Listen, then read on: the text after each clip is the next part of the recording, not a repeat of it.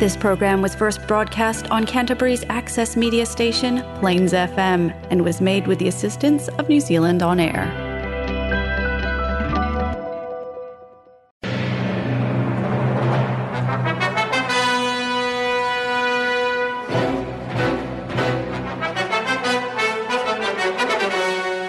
باقي من الزمن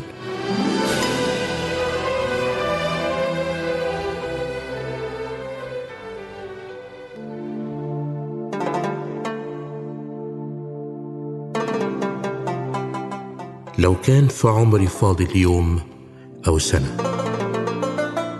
نفسي أعيش في سلام وفي هنا. كفايانا هم إن كنت أنت أو أنا. تعال نتقرب وندعي سوا ربنا.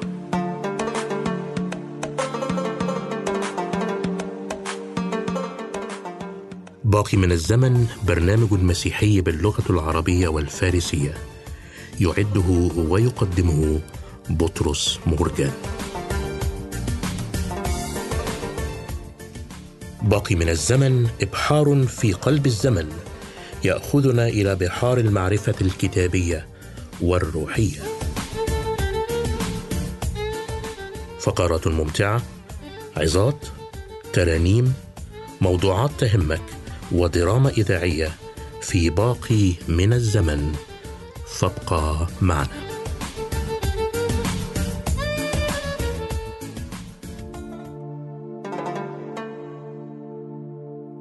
زمان باقی مانده. یک برنامه مسیحی به زبانهای عربی و فارسی. حاوی برنامه های مسرت بخش، معزه ها، سرودهای مسیحی، نمایش های رادیویی و غیره. با ما باشید.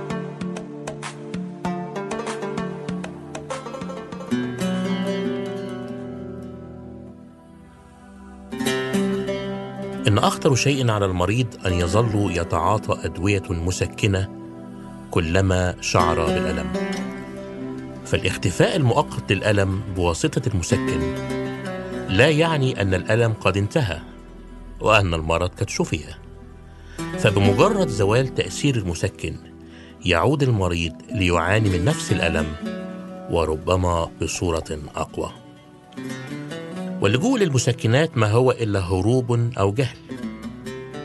هروب من مواجهة حقيقة المرض والاعتراف بوجوده. هروب من الألم هروب من التكلفة الحقيقية لرحلة العلاج ومعاناتها. والاحتمال الآخر أن يكون اللجوء للمسكن هو جهل بوجود المرض. والجهل بخطورته وتأثيره على الإنسان. معظمنا يلجأ للمسكنات للحلول السريعة والسهلة للهروب من المواجهة. من مواجهة الأخطاء من الاعتراف بالفشل والعجز في كثير من أمور حياتنا. معظمنا يهرب بخلق مناخ من السعادة الزائفة بجو من النجومية والإبهار. والأشكال الاجتماعية التي يقال عنها أنها راقية. صورة جميلة ورائعة من الخارج فقط. وكيان محطم ومنهار من الداخل. فلا وقت للجلوس والتفكير في أسباب الفشل والهزيمة. فالعجلة لابد أن تدور وبأي ثمن. أما الحقيقة المرة الأخرى فهي الجهل. فالكثيرون لا يشعرون أن حياتهم خربة ومنهارة وأن مصيرهم هو الهلاك الأبدي. يقول الكتاب المقدس قد هلك شعبي من عدم المعرفة. معرفة حقيقة المرض ومعرفة العلاج. صديقي هل أنت ممن يهربون من مواجهة حقيقتهم واللجوء إلى المسكنات؟ أم أنك تجهل أنك تحتاج إلى علاج سريع لحياتك التي تعرف بالتأكيد حالتها؟ تعال معي لنضم صوتنا مع نبي الله داود حينما قال اختبرني يا الله واعرف قلبي. امتحني واعرف أفكاري. وانظر إن كان في طريق باطل واهدني طريقا ابديا. اختبرتني إلهي وعرفت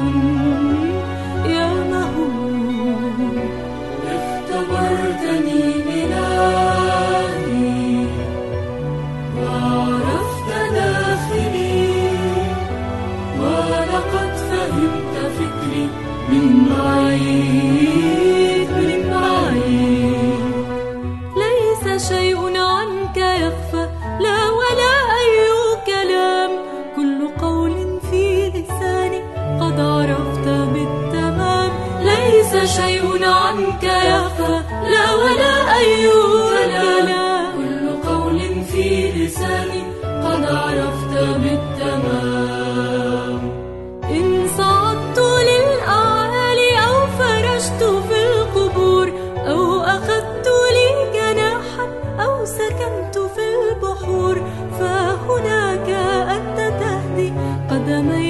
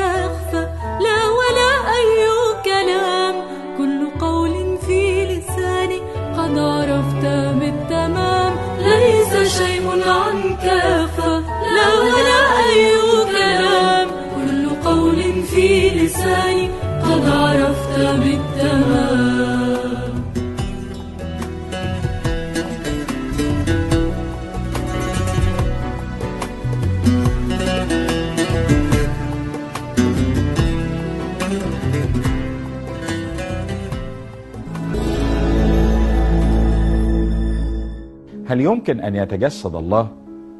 الإجابة قطعا نعم ليه؟ لأن الله قادر على كل شيء وإن أراد أن يتجسد من الذي يمنعه؟ ما الذي يمنعه؟ لكن كمان العالي دايما يقدر يتنازل لكن الوضيع ما يقدرش يتعالى وهكذا صار والكتاب المقدس يعلن ويقرر بكل وضوح في تيموثاوس الأولى 3 16 يقول عظيم هو سر التقوى الله ظهر في الجسد. وفي إنجيل يوحنا أصحاح واحد بعد ما يقول لنا مين الكلمة الأزلي؟ في البدء كان الكلمة والكلمة كان عند الله وكان الكلمة الله كل شيء به كان وبغيره لم يكن شيء مما كان. قال لنا في عدد 14 والكلمة صار جسدا وحل بيننا ورأينا مجده مجدا كما لوحيد من الآب مملوءا نعمة وحقا. نعم تجسد أقنوم الإبن. الله تجسد في المسيح. لكن هل حد الله غير المحدود حينما تجسد في صورة إنسان؟ لا أبدا. قال المسيح لما كان هنا على الأرض وهو يتكلم مع نيقوديموس والكلام ده نقرأه في إنجيل يوحنا إصحاح ثلاثة. قال له ليس أحد صعد إلى السماء إلا الذي نزل من السماء. ابن الإنسان الذي هو في السماء. كان المسيح يتكلم على الأرض مع نيقوديموس. لكن في ذات اللحظة كان هو في السماء ومالي كل الوجود. نعم تجسد الله لكن هذا لم يحده اطلاقا. مسيحي للأرض جيت وبينا مشيت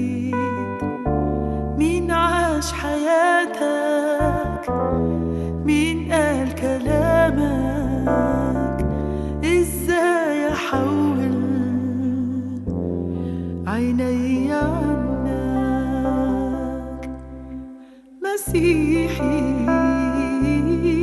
للأرض جيت وبينا مشيت مين عاش حياتك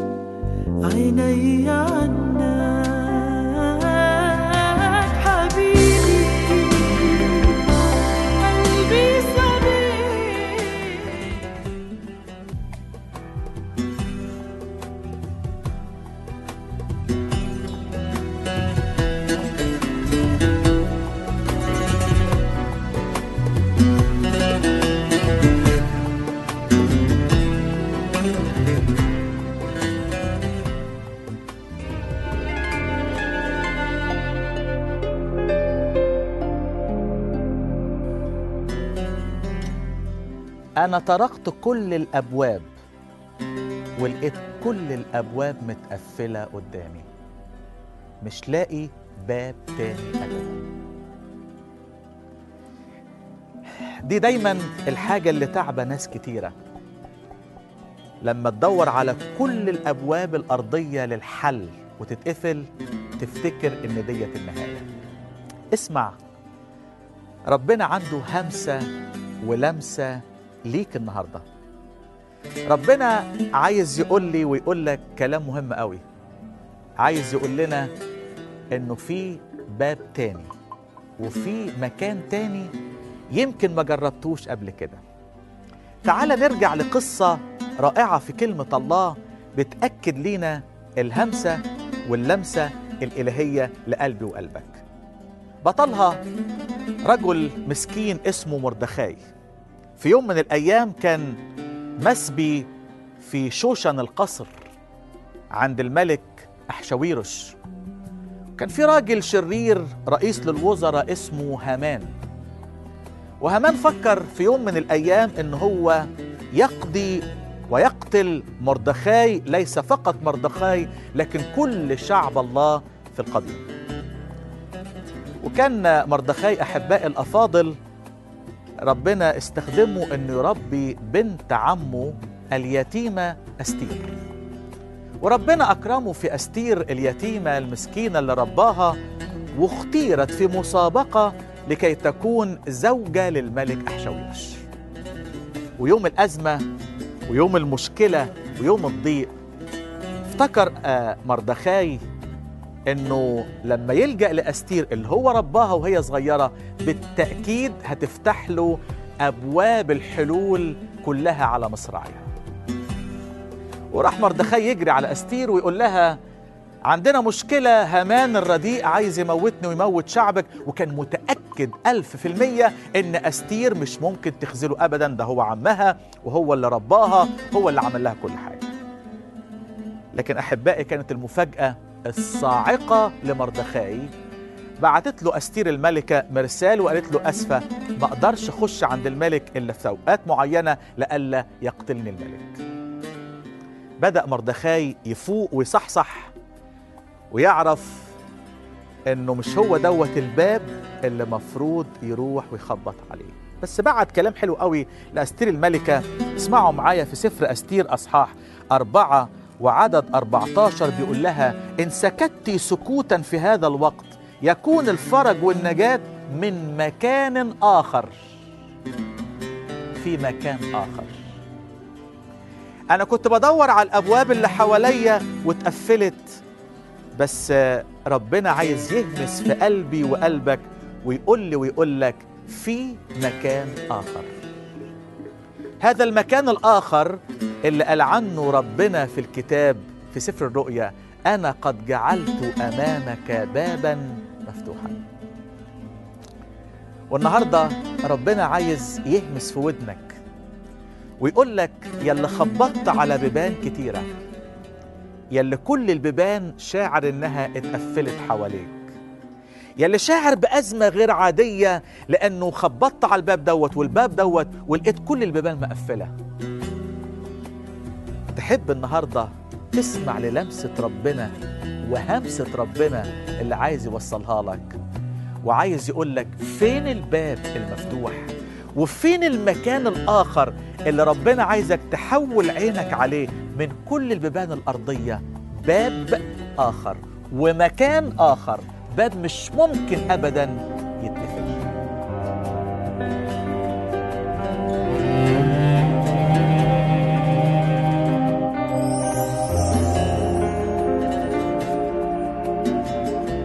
لمسة بتاعت ربنا لقلبي وقلبك. اللي عايز يعالج بيها الضيق والألم والمشكلة اللي موجودة جوايا وجواك إن البيبان مقفلة. بس اسمع اسمع معايا ماذا يقول الكتاب في سفر الرؤيا مرة تانية كرر الآية. أنا قد جعلت أمامك بابا مفتوحا. بتدور ليه على الناس؟ بتخبط ليه على أبواب الناس؟ على فكرة ربنا في محبته بيسمح كتير قوي قوي إن البيبان اللي بنخبط عليها بتتقفل. الله قصده كده. الله قصده كده. ليه؟ مش عشان يضايقنا أحبائي لكن عايز يقول لنا إنه ملعون من يتكل على ذراع البشر. عايز يقول لنا كفوا عن الإنسان الذي في أنفه نسمة. افتكر مرة من المرات يوسف لما كان في السجن وفسر الحلم الرئيس السقاة وقال له بعد ثلاث أيام تطلع وفرعون يرقيك مرة تانية لمركزك بس اعمل معروف. اذكرني أمام فرعون. وأنا بعتقد أن رئيس السقاة زي الناس دايما يحبوا يقولوا كلام جميل ووعود رائعة من عينيا الاتنين. ده أنت تؤمر ده أنا مش ممكن أنساك أبدا. وعلى فكرة الكتاب يقول عبارة صريحة في سفر التكوين. أما رئيس السقاة فلم يذكر يوسف بل نسيه. ربنا مشتاق قوي يلمسك اللمسة ديت في قلبك النهاردة. هل الناس نسيوك؟ هل البيبان اللي حوالينا اتقفلت؟ في مكان آخر. في باب آخر. أنا قد جعلت أمامك بابا مفتوحا. باب عمره ما يتقفل. الصبح تروح له تلاقيه مفتوح بالليل تروح له تلاقيه مفتوح. عروس النشيد قالت كده مرة من المرات في الليل طلبت من تحبه نفسي. على فراشي طلبته. صح واحد تقول له كده اخبرني أين ترعى وقت الظهيرة؟ بالظهيرة بالليل. مرة داود قال أنا أستيقظ سحرا. يعني في الفجر. أشكرك يا رب. أشكرك لأنه بابك دايما مفتوح لنا عمال ينادي يقول تعالوا لي. أنا عندي مكان آخر. يلا أحبائي نحول عينينا من على الأرض ومن على الناس ومن على كل مكان. يلا نقول مع صاحب المزمور إليك رفعت عيني يا ساكنا في السماوات. يلا نبص على المكان اللي فوق. يلا بينا نرنم ونقول لكل الناس اللي نسيونا وتحولوا عننا. يا ناس خلاص مش هتعلق بحد تاني. يا أرض مش هبص على باب فيك مرة تاني. أنا رفعت عيني لفوق أرفع عيني إلى الجبال من حيث يأتي عوني. معونتي من مكان آخر. معونتي عند باب آخر. معونتي من عند الرب. صانع السماوات والأرض. وفعلا مردخاي بطل قصتنا وهمستنا ولمستنا النهاردة عمل كده. بعد ما تحول عن أستير بعد ما تحول عن الملكة بعد ما حول عينيه مع الناس كلها وراح للمكان الآخر اللي عمره ما يتقفل أبدا. وصلى وانسكب أمام الرب وجاءت الاستجابة ليرفع الرب مردخاي وليقتل إلهنا بأمر من الملك هامان العظيم رئيس الوزراء. عشان ربنا يثبت لنا من الكتاب إنه في باب آخر. باب عمر اللي راح له. اللي قال لنا عنه المسيح له المجد. اسألوا تعطوا. اطلبوا تجدوا. اقرعوا تفتح لكم. أصلي إن يكون ربنا بهمسته ولمسته وصل لقلبي وقلبك وتعلمنا وتعلقنا النهارده بالمكان الآخر بالباب الآخر بالرب يسوع المسيح. الباب اللي عمره ما يتقفل وعرش النعمة اللي مفتوح لينا. أحبائي أستودعكم في إيد الرب القدير إلى أن نلتقي مرة أخرى في همسة جديدة ولمسة جديدة من فم وقلب إلهنا.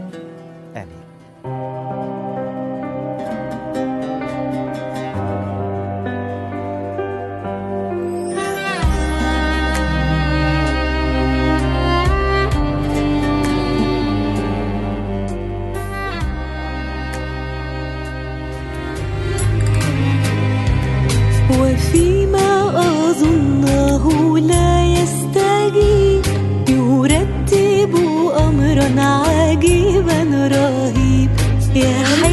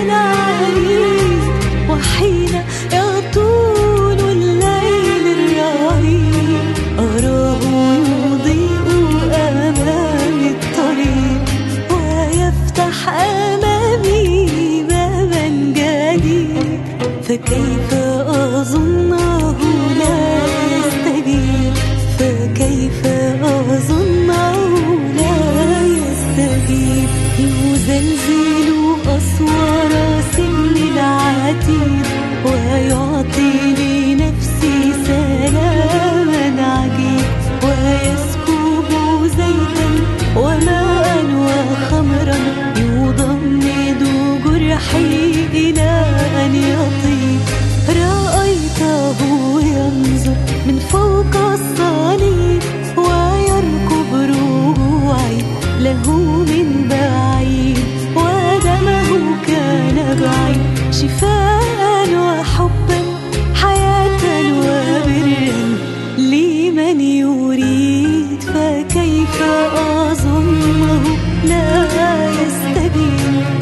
فكيف أظنه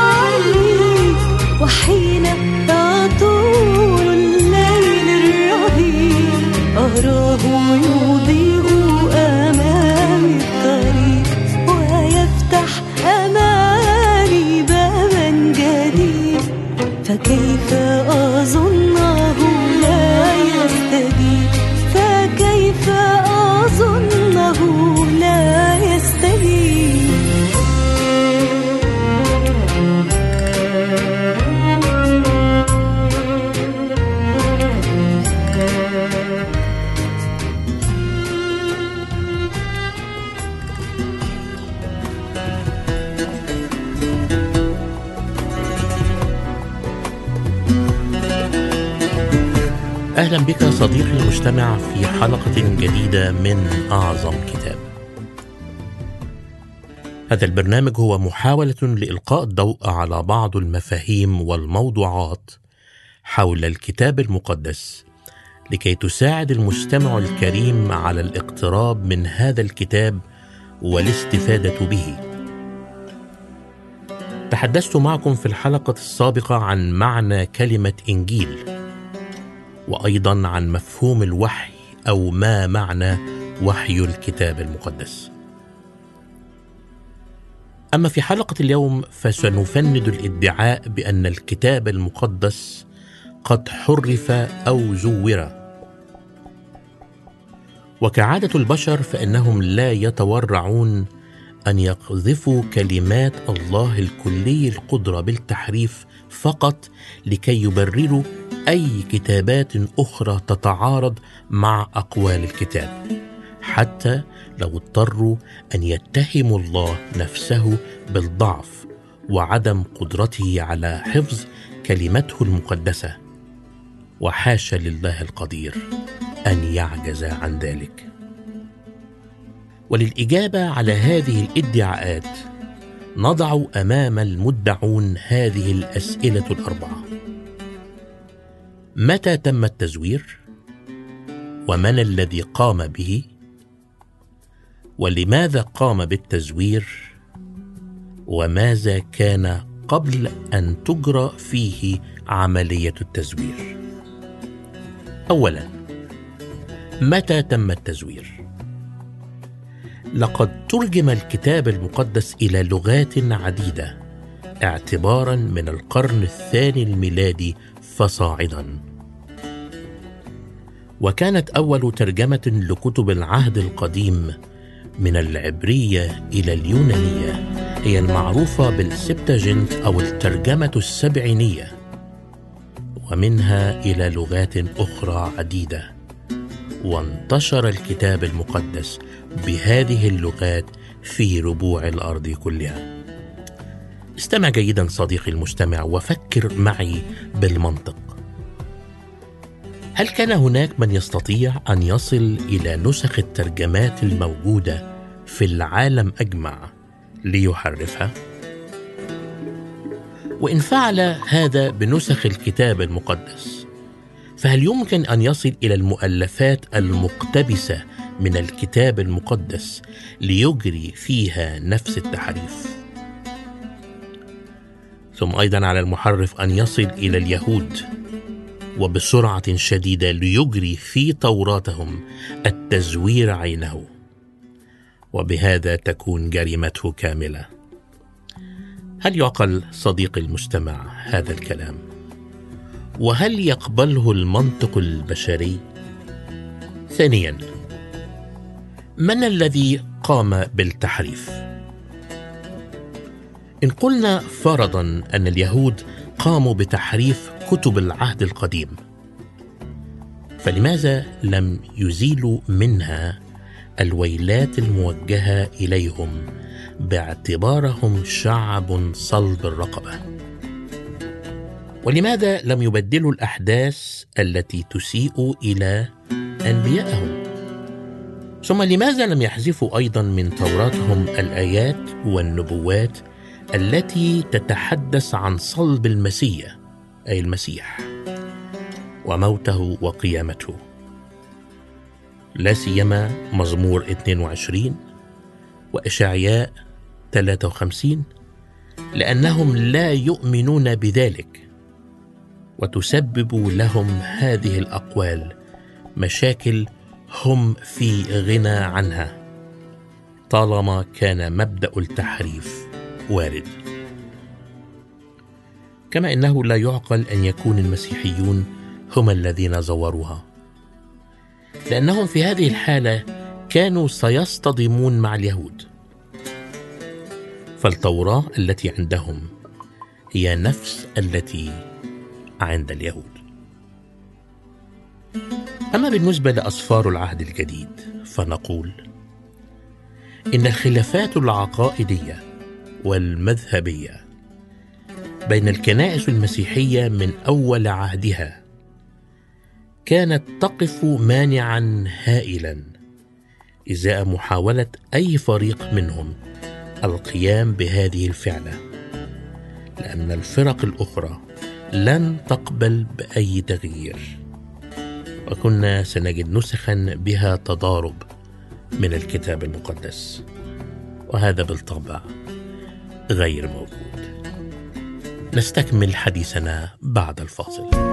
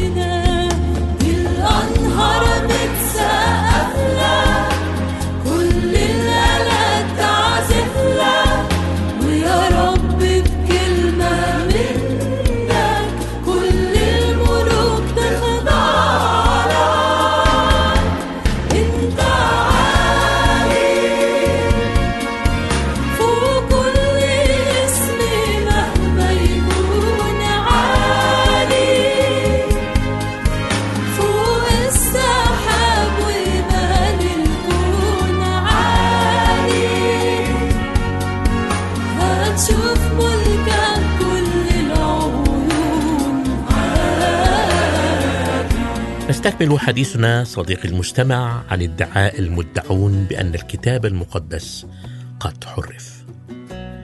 لقد رأينا إنه لا يستطيع إنسان أو فريق من الناس أن يعطوا إجابة عن السؤال متى تم التحريف أو من قام بهذا التحريف. ثالثا لماذا يحدث التزوير؟ إنه أمر معقول أن يزور الإنسان ليجني من وراء تزويره مغنما معينا أو لينجو بواسطته من خطر ما. أما إن كان يكذب الإنسان وهو عالم إن تزويره لن يعطيه تاجا بل صليبا لا نعيما بل اضطهادا. فهذا ما لا يقبله العقل. إن الآلاف من الذين ضحوا بحياتهم في سبيل الكتاب المقدس بالتأكيد ما كانوا ليفعلوا ذلك لو كان هذا الكتاب مجرد أكذوبة. رابعا ماذا كان قبل أن تجرى فيه عملية التزوير؟ لقد اكتشفت عشرات الآلاف من المخطوطات القديمة للكتاب المقدس دون أن يعثر أحد على نسخة واحدة مخالفة لما بين أيدينا. أليس هذا يدحض تماما الزعم بالتزوير في الكتاب المقدس؟ ويؤكد هذه الحقيقة المنطقية أن الله الذي أعطى الكتاب هو قادر أن يحفظه. ولكن لأن جيلنا غير المؤمن والملتوي لا زال يثير شكوك حول صحة الكتاب المقدس وصحة وصوله إلينا دون تحريف. فقد رتبت العناية الإلهية مؤخرا اكتشافا مباركا عرف باكتشاف قمران. وقمران هذه بقعة تقع بالطرف الشمالي الغربي للبحر الميت. فحدث في ربيع عام 1947 أن كان غلاما إعرابي يرعى غنمه في المراعي القريبة منها. فضلت واحدة من غنيماته. ولما قذف بحجر وهو يبحث عن خروفه الضال. سقط الحجر على شيء بداخل كهف محدثا دويا عاليا ودفعه الفضول لكي يعرف سر الصوت. ولما دخل الكهف وجد إناءين من الفخار بهما مخطوطات قديمة لم يستطع قراءتها. وكانت المخطوطات مصنوعة من جلد رقيق موصول معا وعددها إحدى عشر مخطوطة. وبعد محاولات كثيرة لبيع تلك المخطوطات اشتراها أحد التجار في القدس نظير جنيهات قليلة. ثم قام ببيع ستة منها لأستاذ في الجامعة العبرية والخمسة الباقية. لرئيس أساقفة دير القديس مرقس السرياني الأرثوذكسي الذي أرسل تلك المخطوطات بدوره إلى المعهد الأمريكي للدراسات الشرقية بالقدس فتبين أنها نسخة كاملة من سفر إشعياء وأن الحروف التي كتبت بها المخطوطات ترجع إلى ما قبل سنة مئة قبل الميلاد. أما الكتان الذي كان يغلف المخطوطات ولقد أرسل إلى معهد الدراسات النووية بشيكاغو بأمريكا. وباستخدام مقياس جيجر وجد أنه يرجع إلى زمن ما بين سنة 167 قبل الميلاد إلى سنة 233 ميلادية.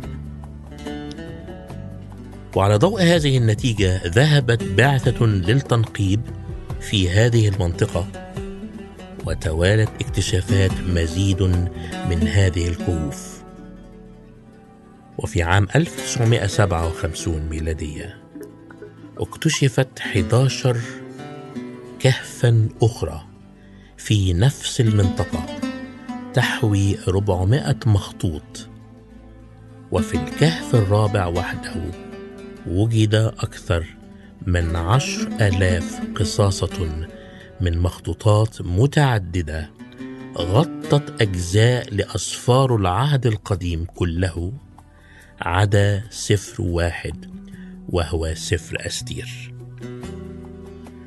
وعندما قورنت المخطوطات المكتشفة والكاملة لسفر إشعياء مع السفر الذي بين أيدينا كلمة بكلمة. وجد أنه لا اختلاف فيها على الإطلاق. مجدا لله. إلى الأبد يا رب كلمتك مثبتة في السماوات. إلى دور فدور أمانتك. وإلى لقاء جديد في الحلقات القادمة. أستودعكم في يدي الرب. أجدد الدعوة لك صديقي المستمع. إذ كنت ترغب في معرفة المزيد أو كان لديك أي تساؤل اكتب إلينا أو اتصل بنا على عناوين التواصل في آخر حلقة اليوم. والرب معك.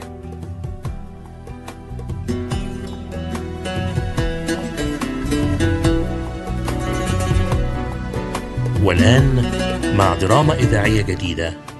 فابقى معنا. يا رب أشكرك من أجل الاجتماع وأشكرك من أجل الكنيسة وبيتك اللي دايما مفتوح لينا. العفو.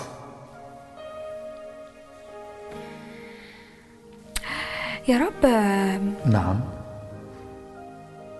لو سمحت أنا بحاول أصلي. وأنا كمان على فكرة. يا رب. نعم. لا ما هو مش هينفع كده حضرتك. أنا بحاول أصلي. أنا ما اتكلمتش على فكرة. يا رب. نعم. لا أكيد مش هي. آه، يا رب. أيوة.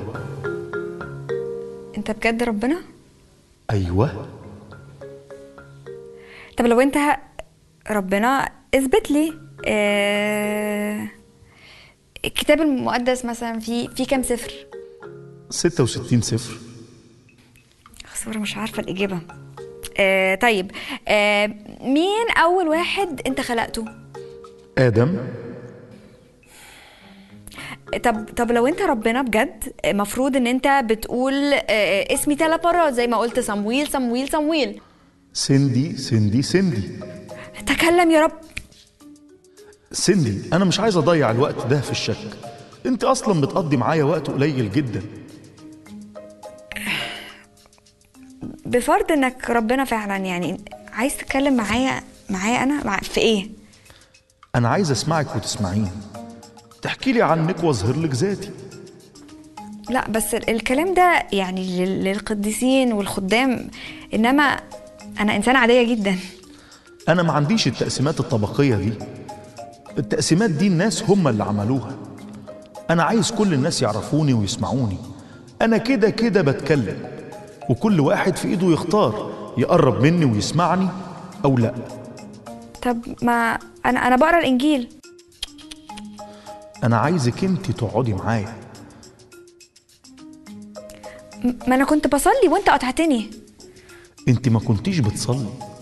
أنت كنت بتكرري كلام حافظاه. أنا عايزك تحكي معايا زي الأصحاب. أصحاب؟ أنا؟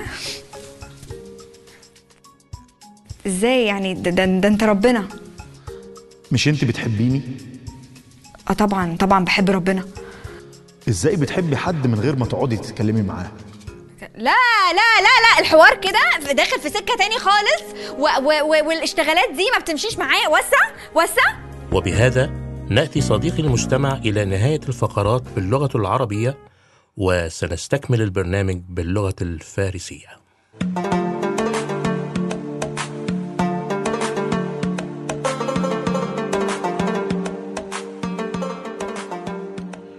كنتم مع باقي من الزمن. سعدنا بكم ونرجو أن نكون قد أسعدناكم. أرسل إلينا بمقترحاتك أو تساؤلاتك. نرحب بالمشاركات. يمكنك الاتصال بمقدم البرنامج بطرس مرجان على تليفون 021 189 3886 أو أرسل لنا على بريدنا الإلكتروني radio.arabic at extra.co.nz والرب معكم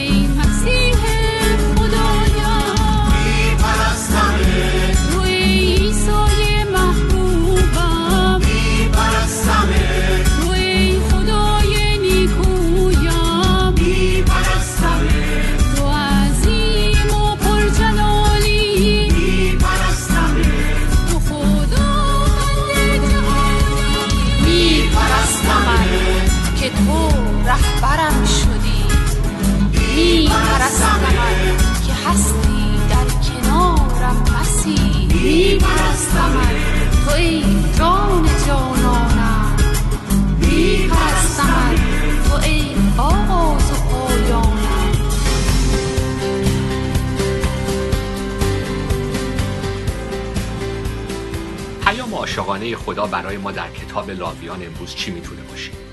در سومین کتاب تورات در سومین کتاب عهد عتیق خدا امروز داره به من و تو چی میگه؟ از طریق کلامش در کتاب لاویان لری کراب نویسنده کتاب 66 نامه عاشقانه پیام لاویان رو امروز برای ما اینطوری خلاصه می‌کنه.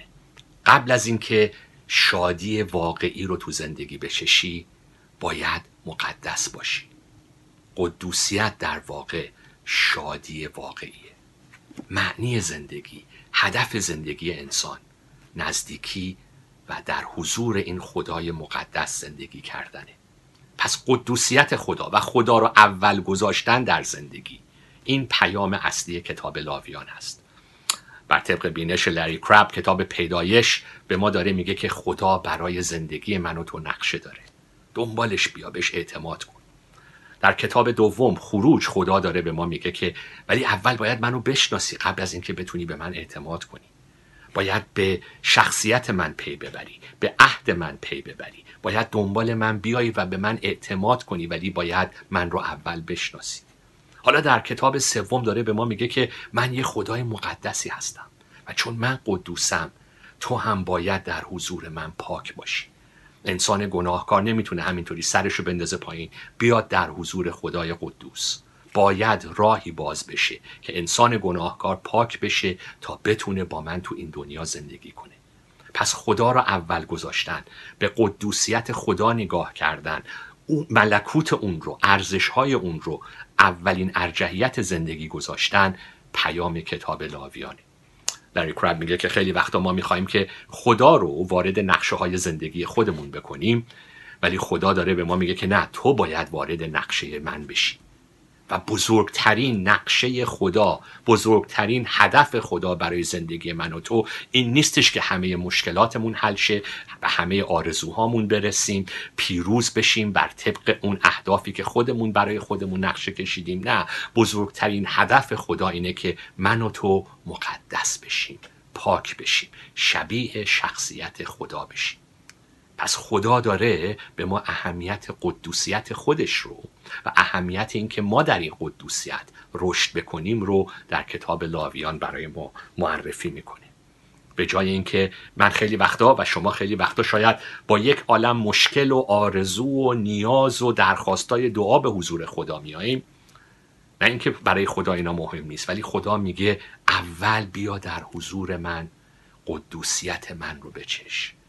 اول بیا پاک شو و بیا با من وقت بذار. اول بیا بشناس که من کیم و می‌خوام تو این دنیا از طریق تو و در زندگی تو چیکار کنم.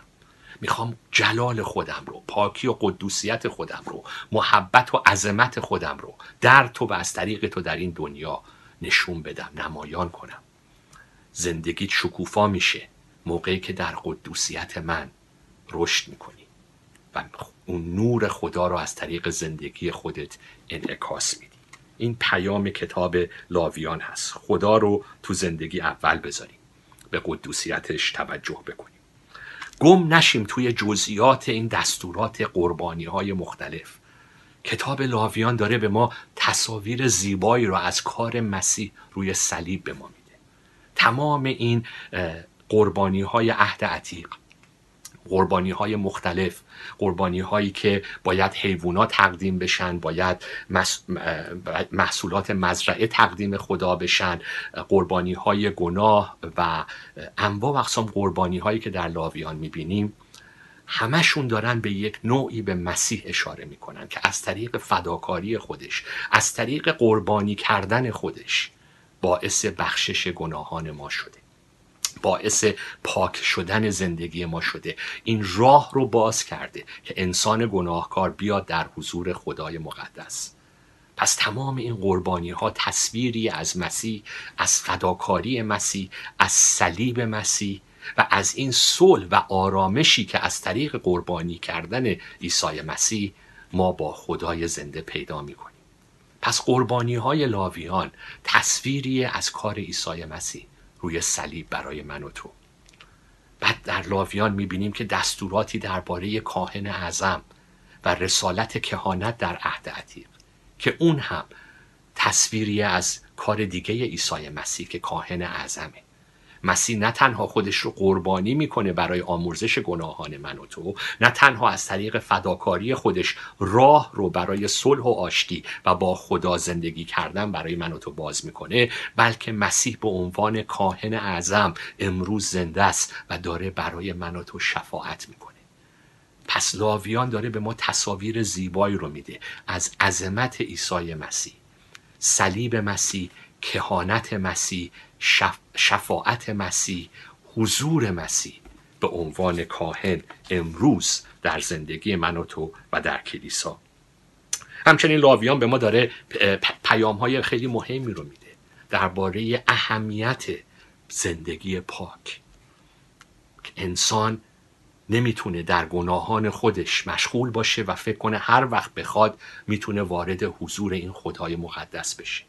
برای خدا پاکی و قدوسیت مهمه تأکیدی که روی مذبح هست در و قربانی های لاویان ما رو توجه ما رو به صلیب عیسی می‌بره. و بعد جشن های عهد عتیق. سمبل این جشنیه که ما در حضور خدا داریم از طریق عیسی مسیح. که این فیض خدا رو ما در بین خودمون در کلیسا می‌تونیم جشن بگیریم. و این جشن های عهد عتیق سمبل هایی هست علامت هایی هست. از این جشن گرفتن حضور خدا حضور روح مقدس خدا در زندگیمون و در بین جامعه مسیحی. وعده های سرزمین کنعان سرزمین موعود داره به ما نشون میده که توی این دنیای پر از گناه پر از مبارزه با ظلم و تاریکی ما چطوری می‌تونیم قوم پیروز خدا باشیم؟ پس این پیام لاویانه. لاویان چشم ما رو می‌خواد به مسیح توجه ما رو می‌خواد به مسیح جلب کنه. می‌خواد به ما نشون بده که چقدر برای خدا قدوسیت مهمه و خدا در مسیح چه بهایی رو داده که این راه رو باز کنه که من و تو بتونیم با این خدای مقدس تو این دنیا زندگی کنیم و جلو بریم. مسیح قربانی شد برای گناهان ما. مسیح کاهن اعظم امروز. و من و تو رو می‌بینه دعاهای ما رو میشنوه و مسیح در پیروزی خدا برای قوم خودش داره جلوتر از من و تو میره که این وعده های موعود خدا رو برای ما و کلیسا آماده بکنه چشم ما به مسیح باشه. مرسی که با من بودید. تا هفته آینده خدا نگهدار.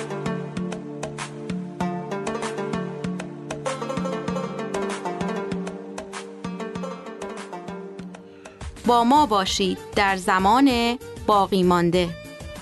ما از توجه شما سپاس گذاریم. پیشنهادات یا پرسش های خود را برای ما ارسال نمایید. ما از مشارکت شما استقبال می کنیم راه های تماس با ما 0 21 189 38 86 radio.arabic at extra.co.nz برکت خدا بر شما عزیزان باد.